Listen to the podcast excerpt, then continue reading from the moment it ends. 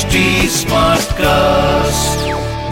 आप सुन रहे हैं एच डी स्मार्ट कास्ट और ये है रेडियो नशा प्रोडक्शन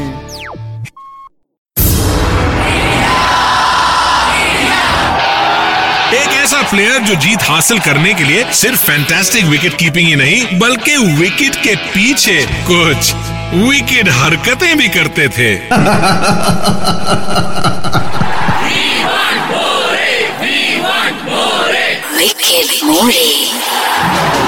नमस्कार मैं हूँ Kiran More Great start by Kieran Moray. अपने विकेट के पीछे की विकेट कहानियाँ लेकर क्रिकेट जगत से नशा मास्टर स्ट्रोक होस्ट करने आ गए हैं the one and only Kiran More फिर वही दीवानगी। ये दिल मांगे। हेलो नमस्कार। मैं हूँ आपका किरण मोरे और आप सुन रहे हैं नशा master stroke. Twenty first May 1997 क्या हुआ क्रिकेट जगत में? बताता हूँ आपको। सईद अरवर ने बहुत अच्छी बल्लेबाजी की थी इंडिया के खिलाफ इंडिपेंडेंस कप मैच में चेन्नई पे उस दिन मैं भी उधर हाजिर था स्टैंड में से मैच देख रहा था और बेहतरीन बारी 194 रन की खेली थी। One of the best finest inning मैंने देखी इंडिया में और जो पाकिस्तान बल्लेबाज ने की थी सईद अनवर ने। आज के शो में मैं क्रिकेट की बात नहीं करूँगा।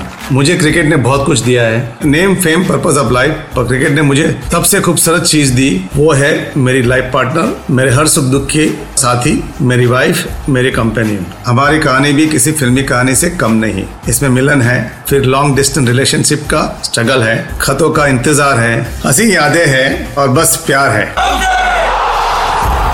तो मेरी मुलाकात रावी के साथ पहली बार हुई थी पूना में। मेरे दोस्त मिलिन गुंजार जो क्रिकेटर थे मेरे से थोड़े सीनियर थे एक साल। और उनके घर पे मुझे उन्होंने दावत के लिए बुलाया था। तो मुझे मालूम नहीं था वहाँ पर रावी थी। जब आप इंडिया के लिए खेलते हो तो जब दोस्त के वहाँ जाते हो तो कोई आ, उनके दोस्त भी आ जाते मिलने के लिए। तो रावी और मिलिंद गुंजाल की सिस्टर थी वो। अच्छे दोस्त थे। और मिलिंद की सिस्टर भी थोड़ा क्रिकेट खेलती थी। और Ravi also join cricket that time तो बिल्कुल हमने खाना खाया बातें हुई। फिर बाद में मिलिन लव सिंगिंग ऑल्सो और रावी अच्छा गाती थी मिलिन को मालूम था।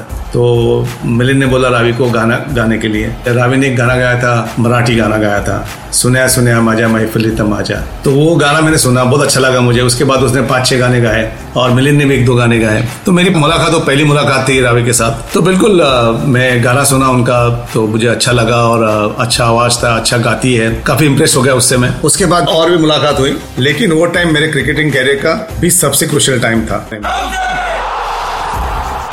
मैंने आपको बताया किस तरह मैं अपने वाइफ से पहली बार अपने एक दोस्त के यहाँ मिला। उसके बाद मेरी दूसरी मुलाकात हुई पुना में ही, जहाँ पे हम लोग दिल्ली ट्रॉफी खेल रहे थे। रावी उस मैच को देखने आई थी। तो उस जमाने में हम लोग ड्रेसिंग में बैठते थे और वहाँ पे पुना में एक ऊपर भी एक जगह थी, वहाँ पर, वहाँ से मैच अच्छी दिखती थी साइड स्क्रीन के ऊपर थी। ऊपर जाके मैं बैठा था, तभी रावी से मेरी वापस मुलाकात हुई, बात ही हुई वापस। तो मैंने उसको पूछा, वापस मुझे मिलना है, आपसे बात करना है। और पहली बार उनके घर पे गया था। तो मुझे याद है, मेरे हाथ में तो कुछ नहीं था तो पहली बार घर पे जा रहा था और उनके पेरेंट्स को मिलने जा रहा था। तभी एक उनके वहाँ उनका गार्डन बड़ा था तो गार्डन से मैंने एक फूल उठाया था और वो फूल उसको मैंने दिया था और वो फूल आज भी रखती है उसके साथ, उसके पास ही है अभी भी आज वो फूल।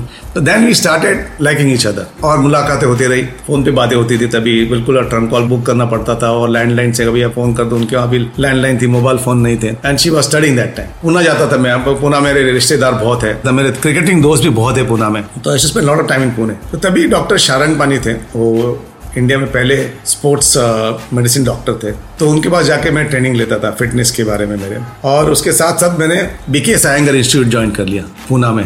रावी के पास ही पाँच मिनट के डिस्टेंस पे एक मेरा दोस्त का घर था, उसके वहीं रहता था मैं। तो मुलाकात होती रहती थी, बातें बढ़ती गई, सब अच्छा चल रहा था।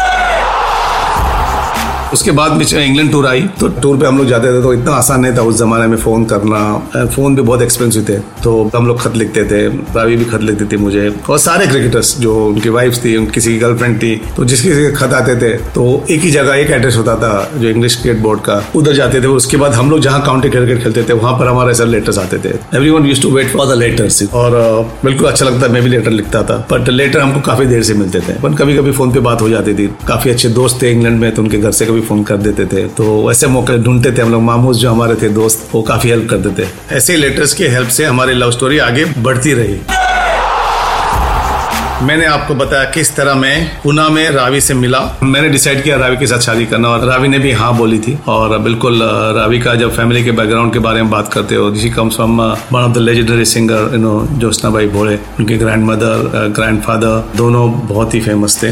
Ravi also love singing and Ravi को गजल्स बहुत पसंद है एंड लाइट म्यूज़िक बहुत गाती है। तो उसके गाना इतना अच्छा लगा मुझे। मैं बोला, ये अच्छा है कि रावी के गाने सुनने मिलेंगे। हमने शादी कर ली पूना में। आज भी तीस साल हो गए शादी के हम लोग साथ हैं। We are happily married life and दो बेटियाँ हैं एक Ruhi and Jai and we are one happy family we have great time together अगर क्रिकेट नहीं होता तो मैं रावी से शायद मिल भी नहीं पाता। So thank you cricket and thank you Ravi for choosing अब वक्त हो गया मेरा जाने का। फिर मिलूँगा आप सुनते रहिए नशा मास्टर स्ट्रोक आप सुन रहे हैं एच डी स्मार्ट कास्ट और ये था रेडियो नशा प्रोडक्शन HD Smartcast.